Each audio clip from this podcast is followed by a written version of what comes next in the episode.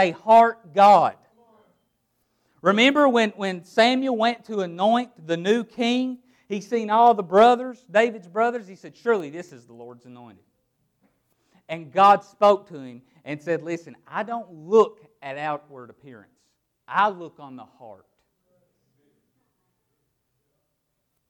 Okay, so God is a heart God. Marriage, a, mar- a marital relationship has to be a heart relationship. If it's not a heart relationship, it will fail. But if it's a heart thing, it'll make it through anything.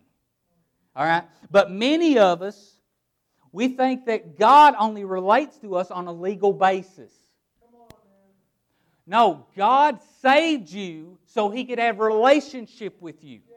He said, I'll be your father, you'll be my son. What's that indicate? Relationship. But we just stick to the courtroom setting where God has declared that we're righteous, we're holy, we're justified, we're sanctified, and we're said, that's good enough for me. That will not transform your heart. If, if you've ever been to the courtroom, and let's say the judge uh, lets you off of something you did, a speeding ticket or something, listen, you might be thankful for a bit, but that won't transform your heart. Why? It's, it's, it's, man, okay, help me, Jesus. Come on now. Come on. So, your heart can soften and it can harden to the voice of Christ. And really, what it's about is what are you exposing your heart to? That's why Solomon said in Proverbs 4:23, "Guard your heart above all else." See, we'll guard our house, we'll guard our family, we'll guard, we'll guard our money, but so often we neglect guarding our heart. And Solomon said, Listen, you need to guard this above all else. Don't neglect the heart. So, what are you exposing your heart to? That's what makes all of the difference. What are you exposing it to through your hearing? What are you exposing it to through your thinking? See, each of these are doors that lead to your heart. Your hearing leads to your heart. Your thinking leads to your heart. Your seeing leads to your heart. Your imagining, and we're going to talk about that in a minute, leads to your heart. And your speaking leads to your heart. But here's the thing like I said, it's not as important that we learn what the heart is as it is that we learn how the heart functions. Again, I use this example. We drove a vehicle to church this morning. But now, if something was wrong with that vehicle, well, let's just say nothing has to be wrong with it. If I took you out there right now and popped that hood and you said, What is all this stuff and what's it do? I Oh, well, that's the battery. That's about all I got. I don't know the ins and outs of a vehicle. I don't know how it works. I don't know what does what. I just know I turn the key, put that thing in reverse or drive, push the gas, and it goes. Right? It doesn't matter as much that we learn what the heart is, but we need to learn how it functions.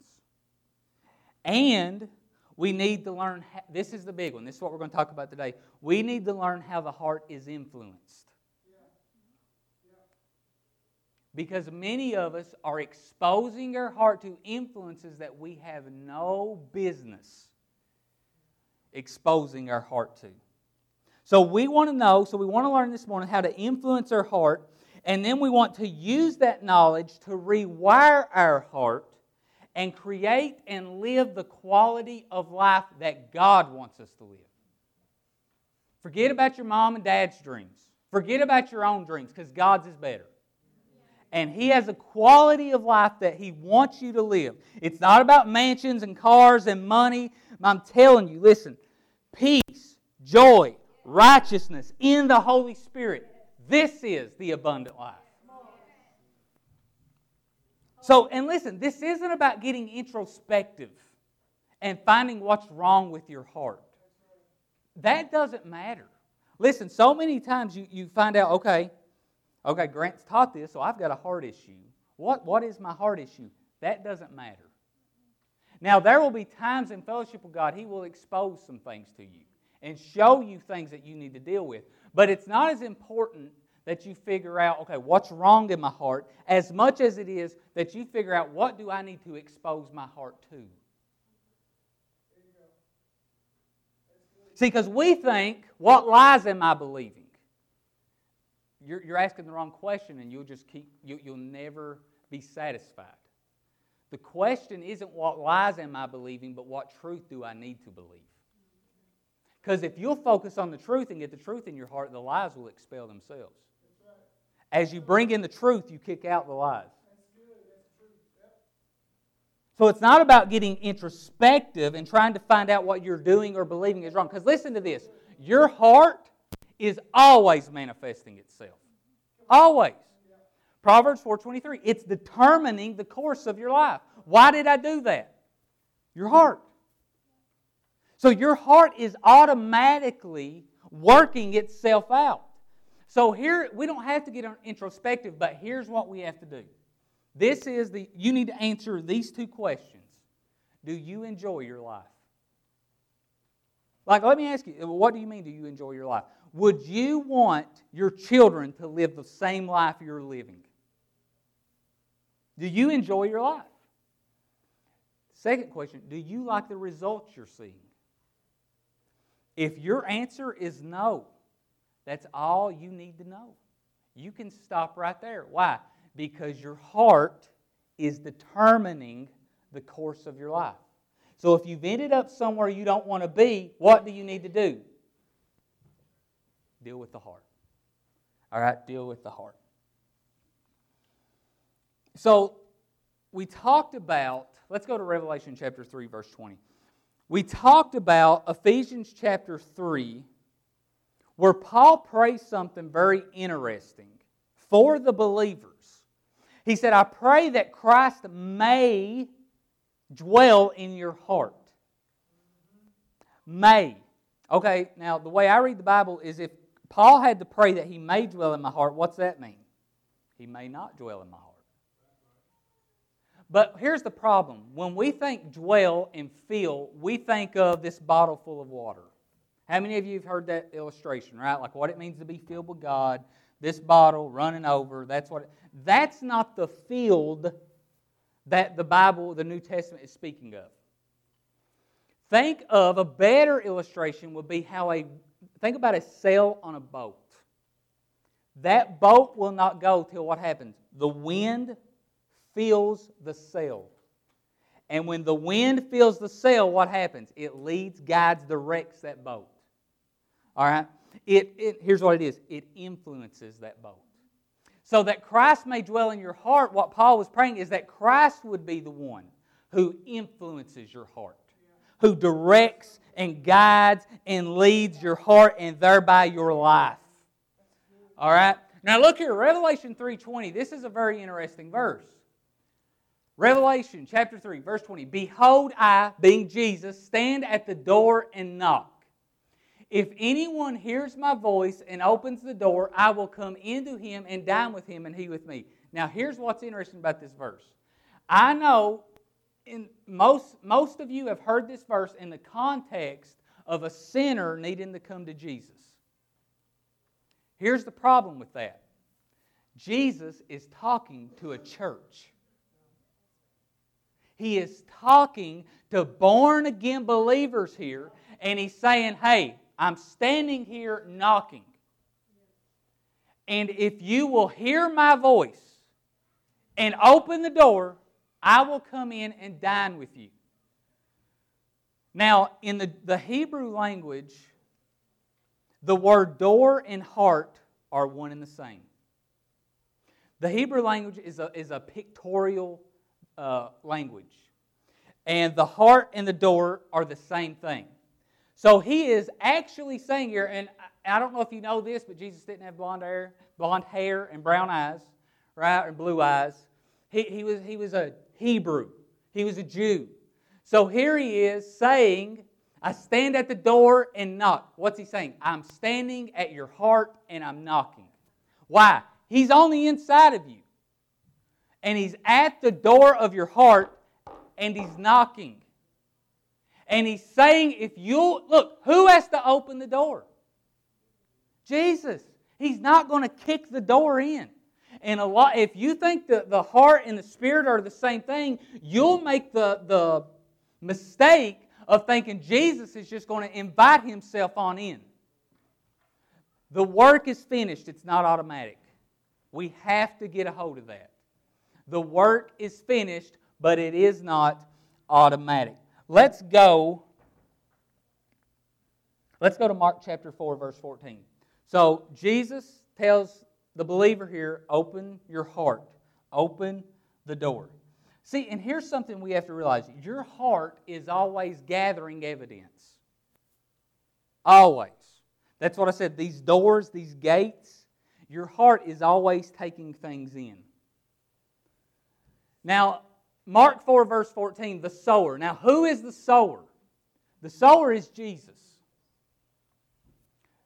The sower sows the word. Now, jump down with me to Mark 4, verse 24.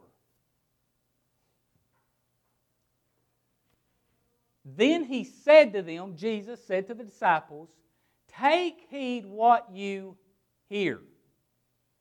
With the same measure, what's that next word? You. With the same measure you use. See, God doesn't determine the measure of Him you are experiencing in your life.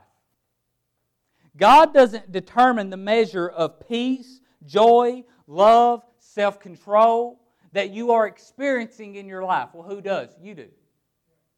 Because He says the same measure you use, it will be measured to you. In other words, you determine the capacity of joy, love, peace, righteousness, uh, sanctification. You experience, you, you determine the capacity of that that you will experience.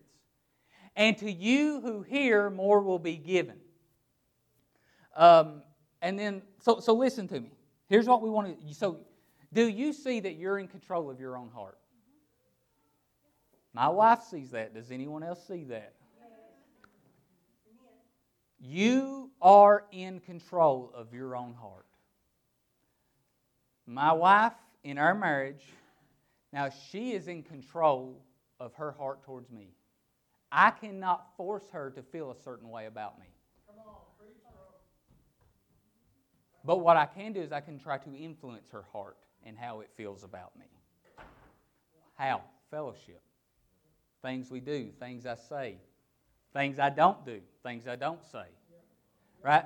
That, that has, why? Because her heart is always gathering evidence about me. Does that make sense? So your heart is always gathering evidence. So here's the question Who or what are you yielding your heart to? What are you hearing and listening to? What are you thinking about? What are you imagining? What are you saying? Now, listen to me. Your heart has now, there, there's probably more, but I'm only going to highlight two. Your heart has two check engine lights. And these things let you know all right, something's going on in here. Something's going on in here. What are they? First, your words. Jesus, see, we have focused so much on make sure you're saying the right thing. Make sure you're saying the right thing. Make sure you're saying the right thing. There is truth to that, and I've taught on that a lot.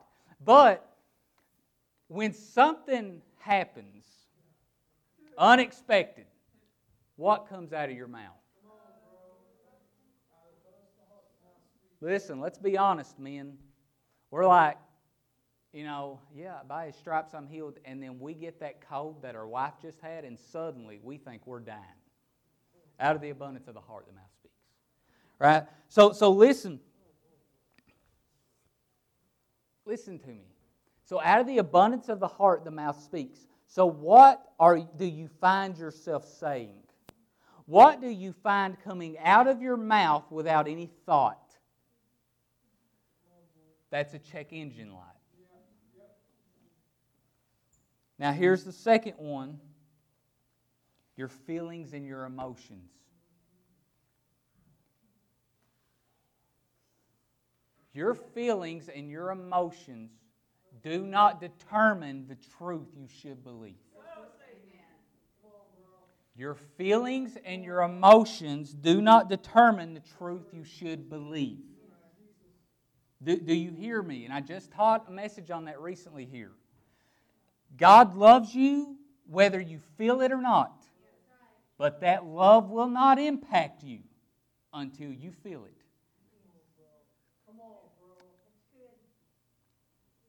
So your, your, your feelings, your emotions don't determine the truth you should believe. But listen to me.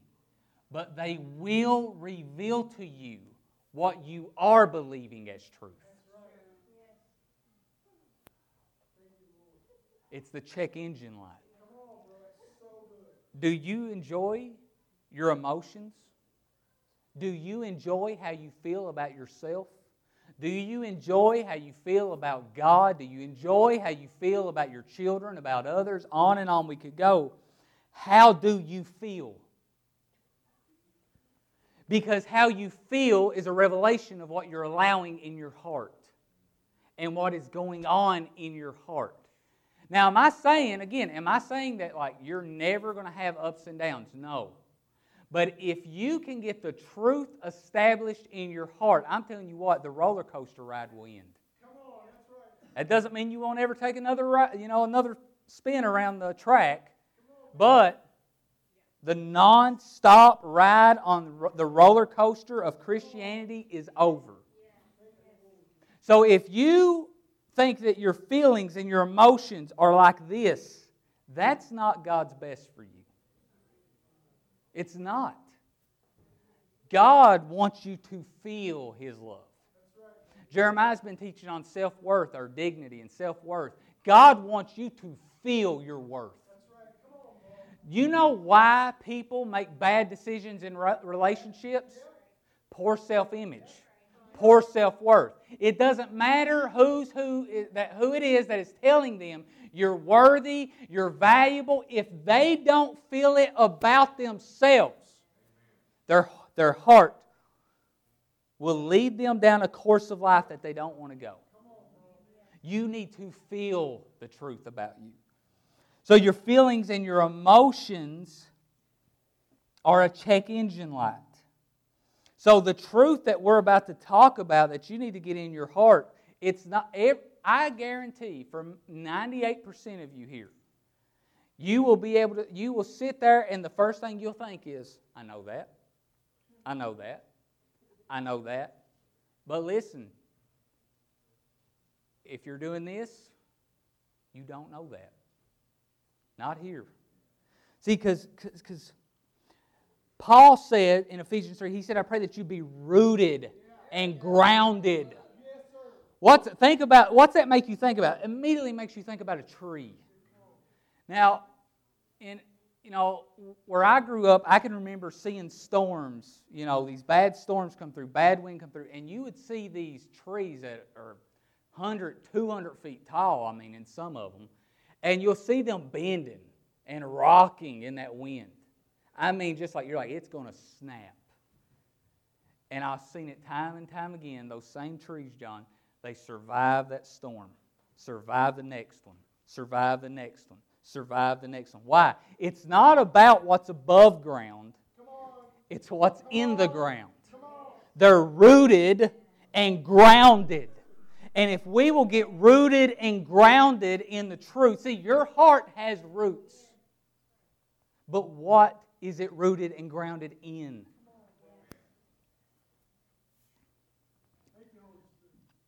See, this is the path to transformation. Transformation is better than change. Now, we're, we're recommending every, you know, people in our church read a book throughout the winter called Grace, the Power to Change. Now, I'm all for change, but actually, what I'm about to teach you, actually learned from the same guy who wrote that book. Transformation is better than change. See, change implies that you become something that you were not. Transformation is you becoming who you really are. You manifesting and, it, and who you really are, not just becoming something that's, the potential of the, on the inside of you, but it's actually your experience. It's actually your life. When people see you, they know that's who you are. So we want transformation. Change is fine, change is good. I want change, but my heart is after transformation. The drug addict doesn't need change because so many times change is temporary, change is good. But that change needs to get them to transformation, it needs to buy them enough time to get to transformation. Romans 12 2. What, what stuck out to me years ago is I asked God this question because I knew drug addicts that um, got born again and were instantly delivered. Then I knew drug addicts who got born again and it was a path for them to walk out of that. And then I knew people who, you know, some would get born again and eventually go back to the same sin. Some would get born again and they never go back to that sin. And so I asked God, what is, what's the difference? See, because what, where I came from, what I would have been led to believe is that the difference is, well, one really got saved and one didn't. Or one got born again and they lost that salvation. That's, that's not it. Be you transformed. Be ye transformed by the renewing of your mind. So, it, it's when we deal with our thought patterns, that's when we'll experience transformation. That is what God wants for us transformation. God doesn't want, um, God doesn't just, God's okay with change, but God doesn't want you to stop there. Go for transformation. Victory is not walking away from sin and thinking, man, I would have loved to have done that. Victory is walking away from sin and being satisfied that I walked away from that. That's victory. If we walk away from temptation with gritted teeth and a tight fist, that's not victory. Good, right? You just, you just saved yourself from some bad consequences. But victory is when you say no to that and on the inside you're satisfied. Sin is the result of you not being satisfied.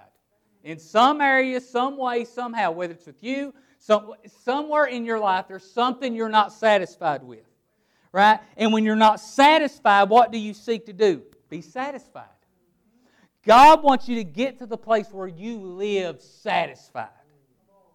When the first thing you do is you wake up in the morning and feel satisfied.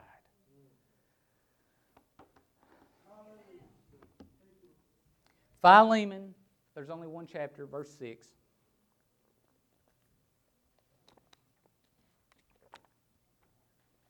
This blessing you guys this morning? Philemon 1, verse 6. It says that the sharing, now that word sharing, this actually isn't a verse about evangelism. When you look that word sharing up, it's the idea of your, your partnership or your transferring of your faith. In other words, the using of your faith may become effective See, the issue is not do you have enough faith. The issue is is the faith you have effective. The sharing of your faith may become effective. Well, how does it become effective? Is it by fasting? Is it by a lot of prayer? Is it by reading more chapters of the Bible? Is it by tithing? Is it by coming to church? No, it comes by the acknowledgement of every good thing which is in you. Where? It's in you. In you. It's in you, in Christ Jesus. So your faith becomes effective when you acknowledge every good thing which is in you in Christ Jesus. So it is when you begin to acknowledge the truth in Christ that your faith becomes effective and goes to work. And, and I, I like this better acknowledgement. I like that better than confessing. Now, I'm all for positive confession and confessing the truth, but because of our teaching over the last few decades, when we hear confession, we think either confessing sin or we think of confessing faith to make something happen. Acknowledgement gives the idea it's already true and I'm just agreeing with it, which is really what biblical confession is. But I, I like that acknowledging every good thing which is in you in Christ Jesus. And notice every good thing is in you. It's not just in Grant, it's not just in Jeremiah, it's in you. What is the good thing that you need? Whatever it is, it's in you. And you've got the Spirit of God, Christ in you, constantly speaking to you and trying to give you wisdom and guidance so that you can experience every good thing that is in you.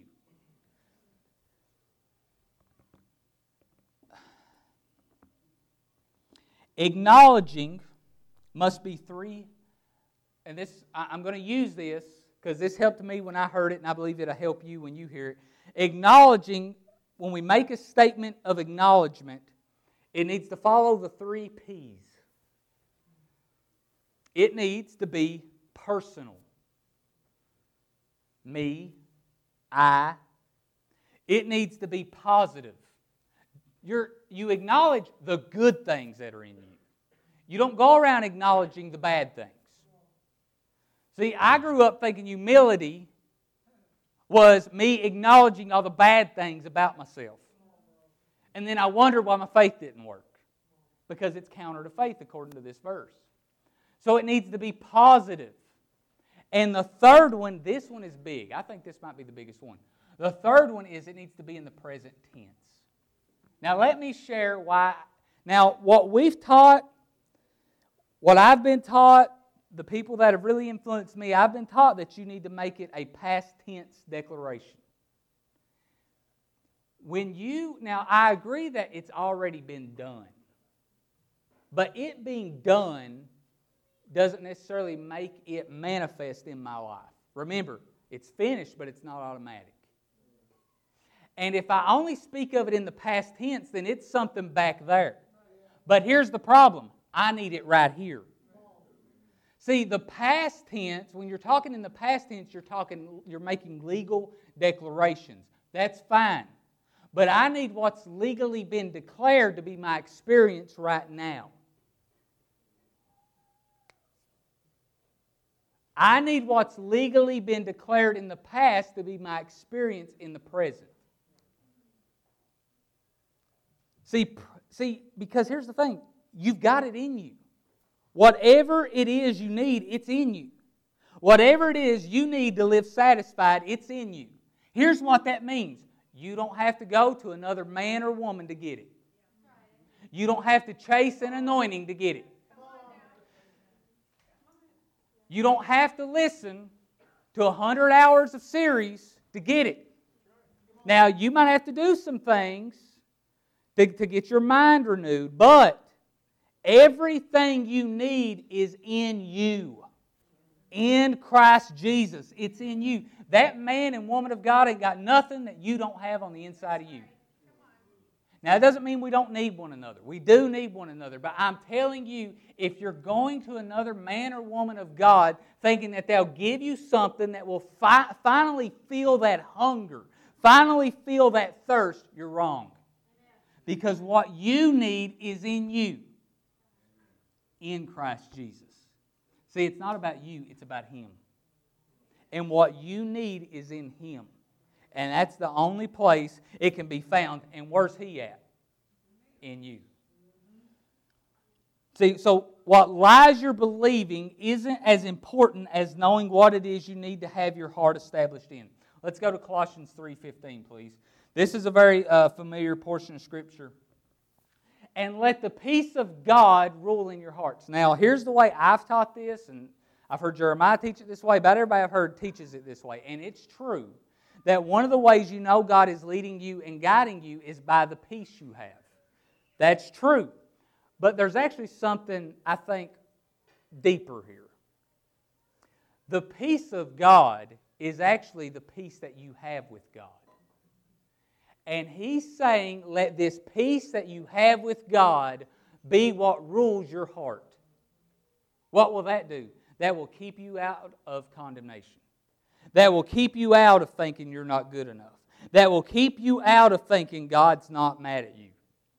Just recently, when we were in Colorado, we sat down with uh, some pastors, and I was seeking some counsel on them about some things we're praying about. And he just spoke up to me, completely freed us.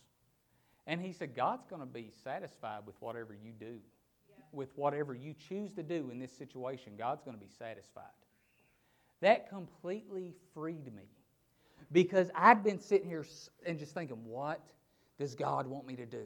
What does God I don't want to miss God. What does God want me to do? And hearing someone say, you know, and you know what really they're saying? God's at peace with you. You just need to be at peace with Him. All right, now that doesn't always mean that God's just satisfied with whatever we choose to do. He's trying to lead us and guide us. But so the peace of God, I believe, is peace with God. Colossians 1:27 talks about Christ in you, the hope of glory. Do you ever think about that? Christ is in you. Christ is in you, the hope of glory. That is a loaded term. The word hope is a confident expectation of good. Because Christ is in me, I can confidently expect good. That frees me to make good decisions. Because no, matter, because no matter what, I can confidently expect good. Glory. Do you know the word glory is not like we just think about the glory clouds, the Shekinah glory? That word glory is the word doxa. And do you know it actually means an opinion about someone or something? So it means because Christ is in me, God will always have a good opinion of me. And if He has a good opinion of me, then I don't have to worry that I'm going to make a decision that suddenly He has a bad opinion of me. God is never shaking His head going,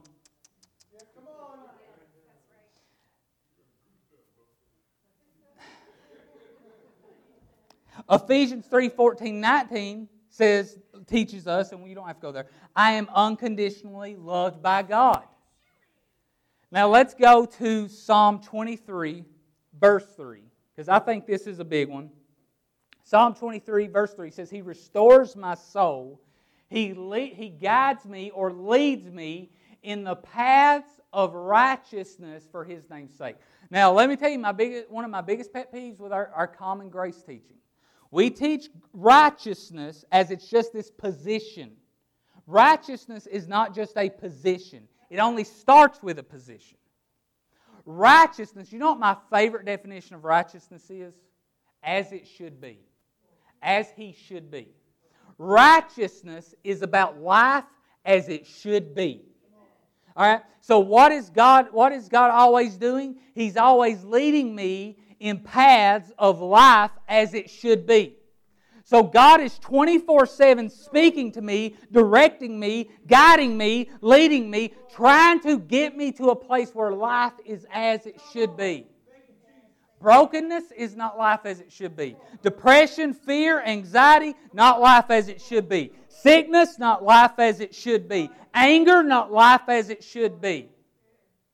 Life as it should be. That's what Christ in you is 24 7 trying to lead you in.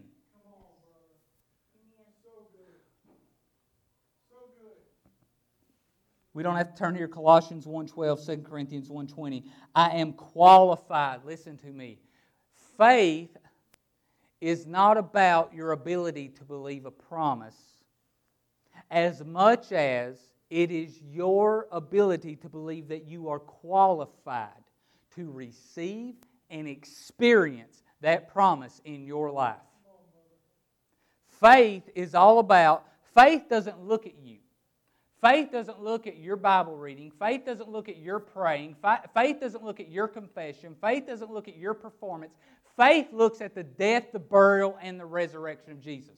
And faith says, Jesus qualified me to receive every promise of God. No matter what it is, Jesus qualified me. Let's go to Luke chapter 17, verse 20 and 21. Here soon, I'm going to expand this, what we're about to talk about here, but I'm just going to give it to you in passing. Because right now we're talking about things, truths you need to get established in your heart. Luke 17, verse 20. Now, when he was asked by the Pharisees when the kingdom of God would come, he answered them and said, The kingdom of God does not come with observation. Now, let me point something out. He said, does not come with observation. That word come means arrive. So don't go to the extreme and say there's never going to be a kingdom that covers the earth. The mystery of the kingdom is that it begins as a reality in the believer's heart, but there is a day coming when that kingdom will cover the earth. Okay? So it doesn't arrive with observation. Verse 21 Nor will they say, See here or see there, for indeed the kingdom of God is where? Within you, in your heart. All right? So here's what this means the kingdom of God is within me, and all of its resources are at my disposal. What's that mean? I lack nothing. Nothing. Nothing. Nothing. The Lord is my shepherd, I shall not want. See, a shepherd, what's he do? He leads the sheep. Jesus told us how he's going to lead the sheep. My sheep hear my voice. Where's the voice at? It's in your heart. All right. Now we're going to get to the practical aspect of this, and I'm going to try to go as quick as I can.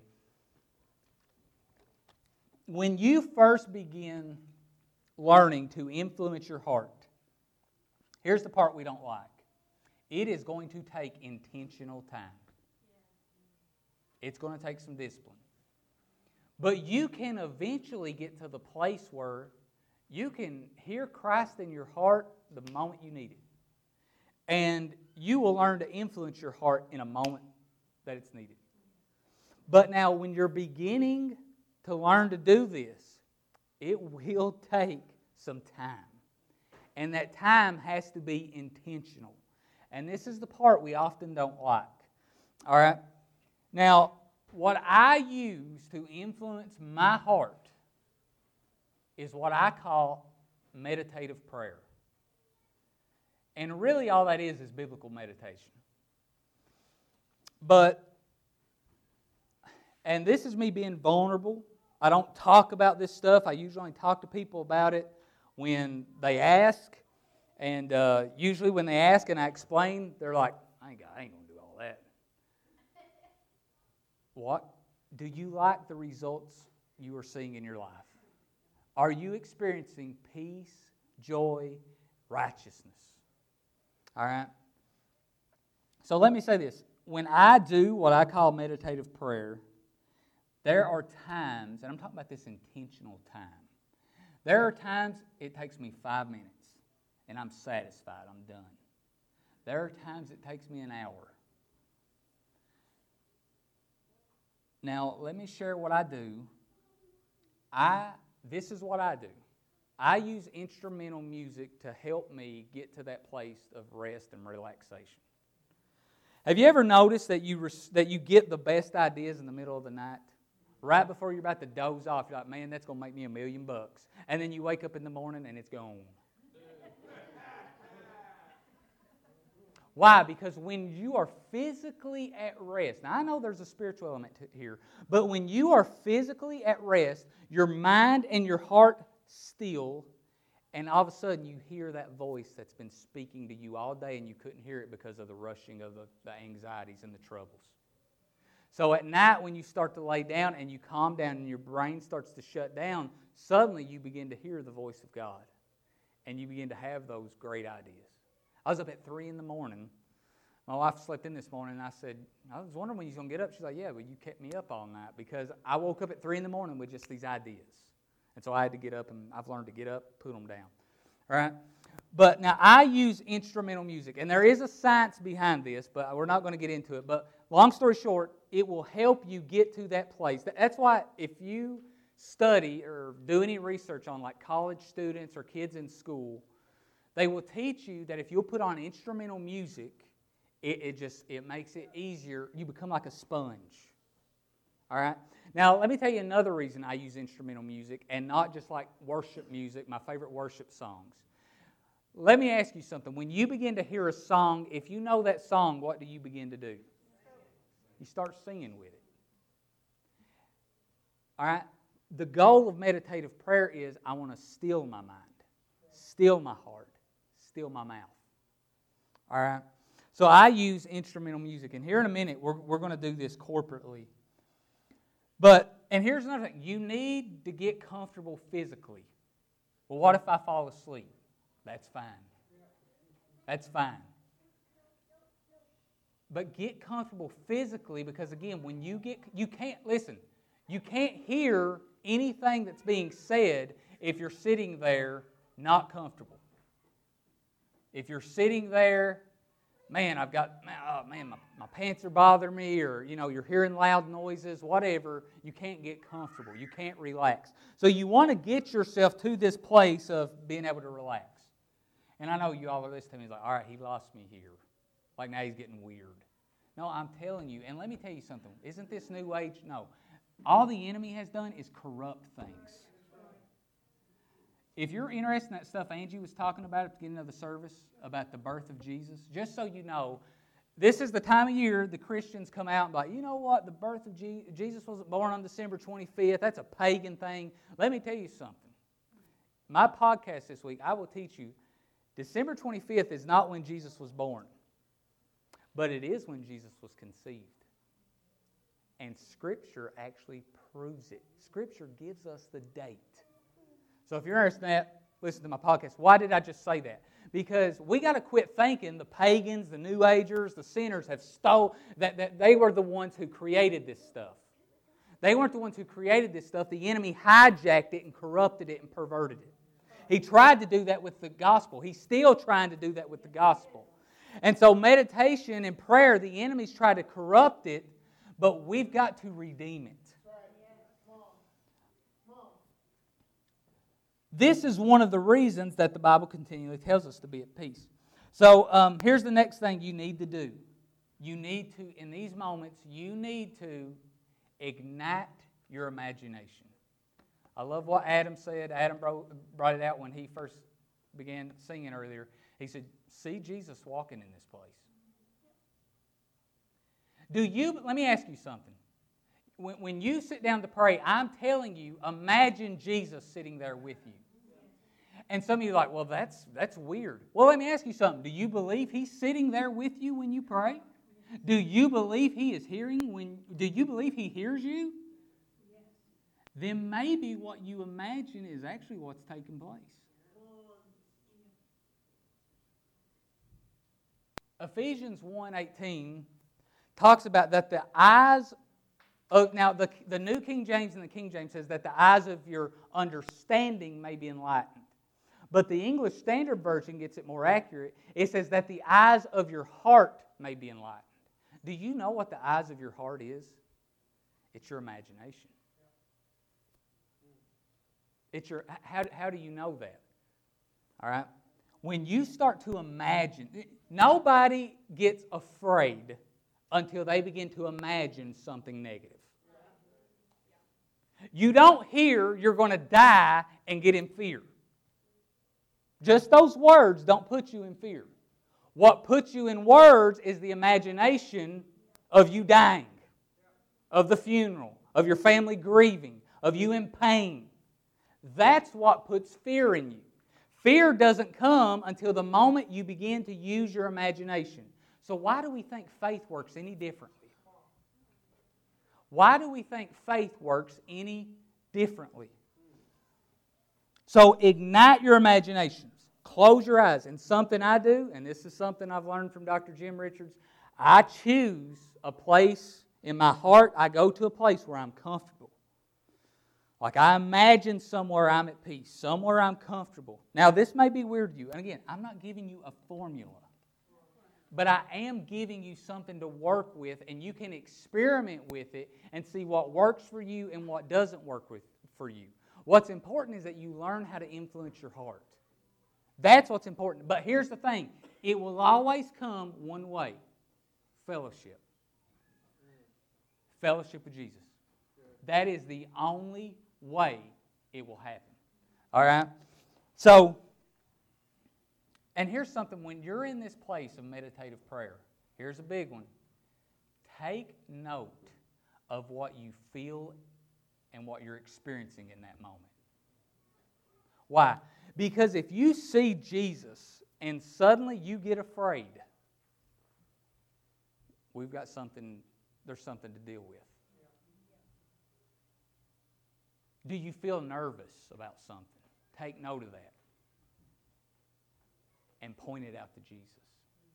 Now, I know this sounds weird, but I'm telling you, my heart, my broken heart, has been healed in these moments. My life is now on the track. The, the, the track that my life now goes on comes from and was built by these moments in meditative prayer when I heard the voice of God. You know, a few years ago, um, I was dealing with anxiety and fear about my health. And I took it to God in, in a place of meditation, place of prayer. And Jesus spoke to me.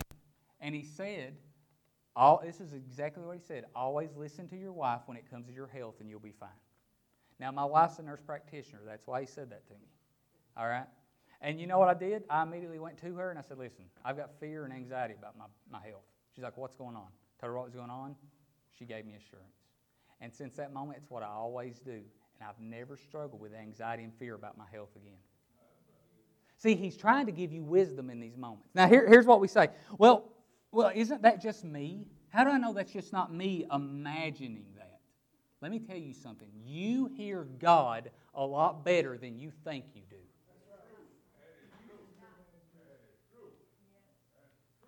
How many times have we done something stupid and said, I knew not to do that? You know, you know how you knew? The voice of God was trying to tell you, don't do that. You hear God a lot better than you think you do.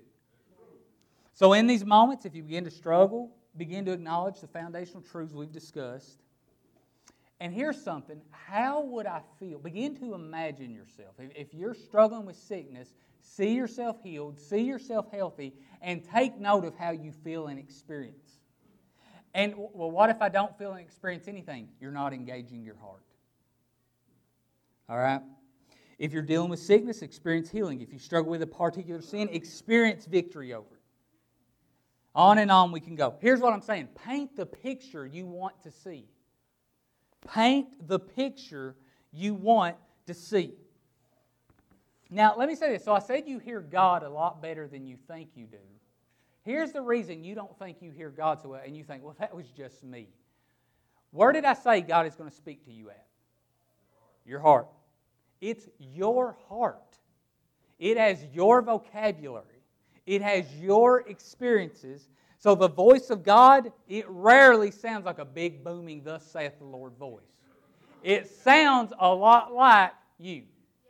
To me, the voice of God sounds like a hillbilly from southeastern Kentucky. It, the voice of God, because He's speaking through your heart, it's going to sound like you. So don't be surprised when God sounds like you.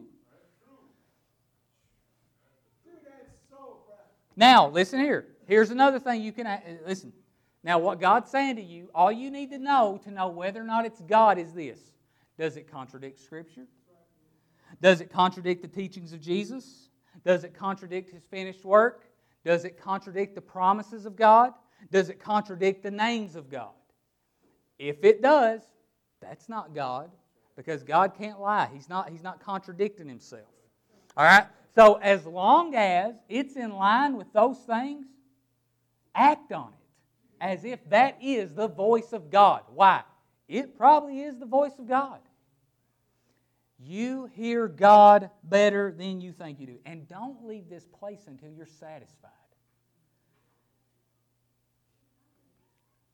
Now, go with me to Mark chapter 4, verse 26. Now, here's the question you may hear as I talk about these things. And this is our last verse. You may say, well, how does that work? Sitting there imagining things, you know, and, and hearing these things. How does that work? Jesus addressed that in Mark chapter 4. Now remember, Mark chapter 4, he's teaching us all about the heart. Verse 26 And he, being Jesus, said, The kingdom of God is as if a man should scatter seed on the ground, and should sleep by night and rise by day, and the seed should sprout and grow. Look here. He himself does not know how. You don't have to know the science behind seed time and harvest to be a good farmer.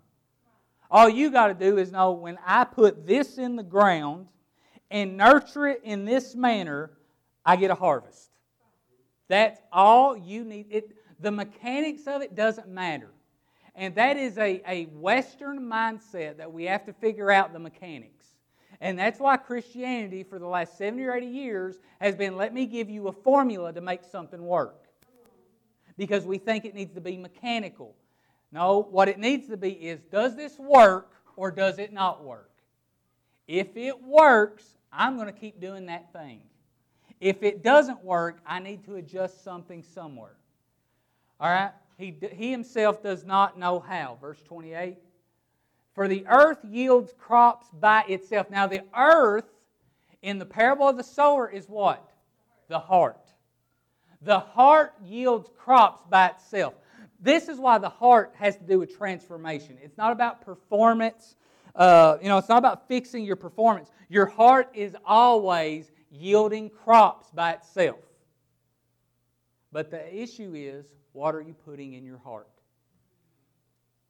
First the blade, then the head, after that, the full grain in the head. The nature of the kingdom is increase. So let me ask you what you're doing, are you increasing in peace? Are you increasing in joy? Are you increasing in love? Are you increasing in victory? Are you increasing in self control? But when the grain ripens, immediately he puts in the sickle because the harvest has come. Immediately he acts on the voice he has heard. Now, we're going to, if we can, let's begin to play some music. And if, if you don't mind, let's go ahead and get those lights. And what I want you to do, I'm going to lead you in this. And but you don't have to do exactly what I'm saying. But but make the intention right now you're going to hear the voice of God. See, your intention matters. You know, um, one reason many of us don't hear what God is saying to us is because we're not expecting or anticipating to hear from Him. But if you will set your anticipation that in this moment, I am about to hear from God, then you'll hear from God. But if you think, nah, this is weird, I'm not going to see, I'm not going to hear anything, I'm not going to see anything, you'll get what you expect. You'll get what you anticipate. So I just want to walk you through this. Do we have it? Okay. I just want to walk you through this. This is what I do. Don't be looking at me. Close your eyes. Now, what I want you to do is get physically Whatever you have to do to get physically comfortable,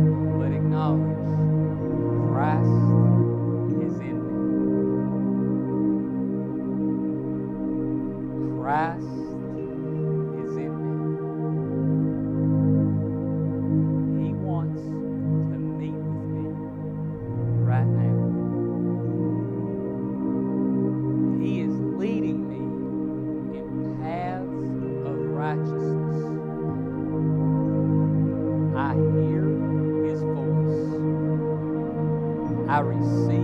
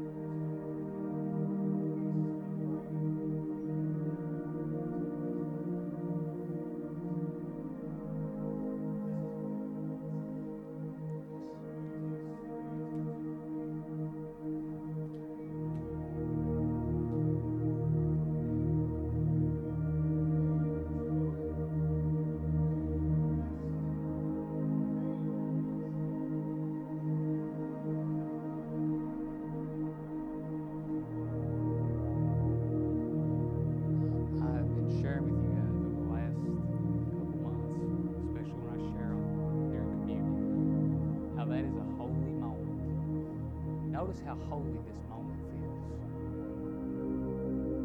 I look around and I see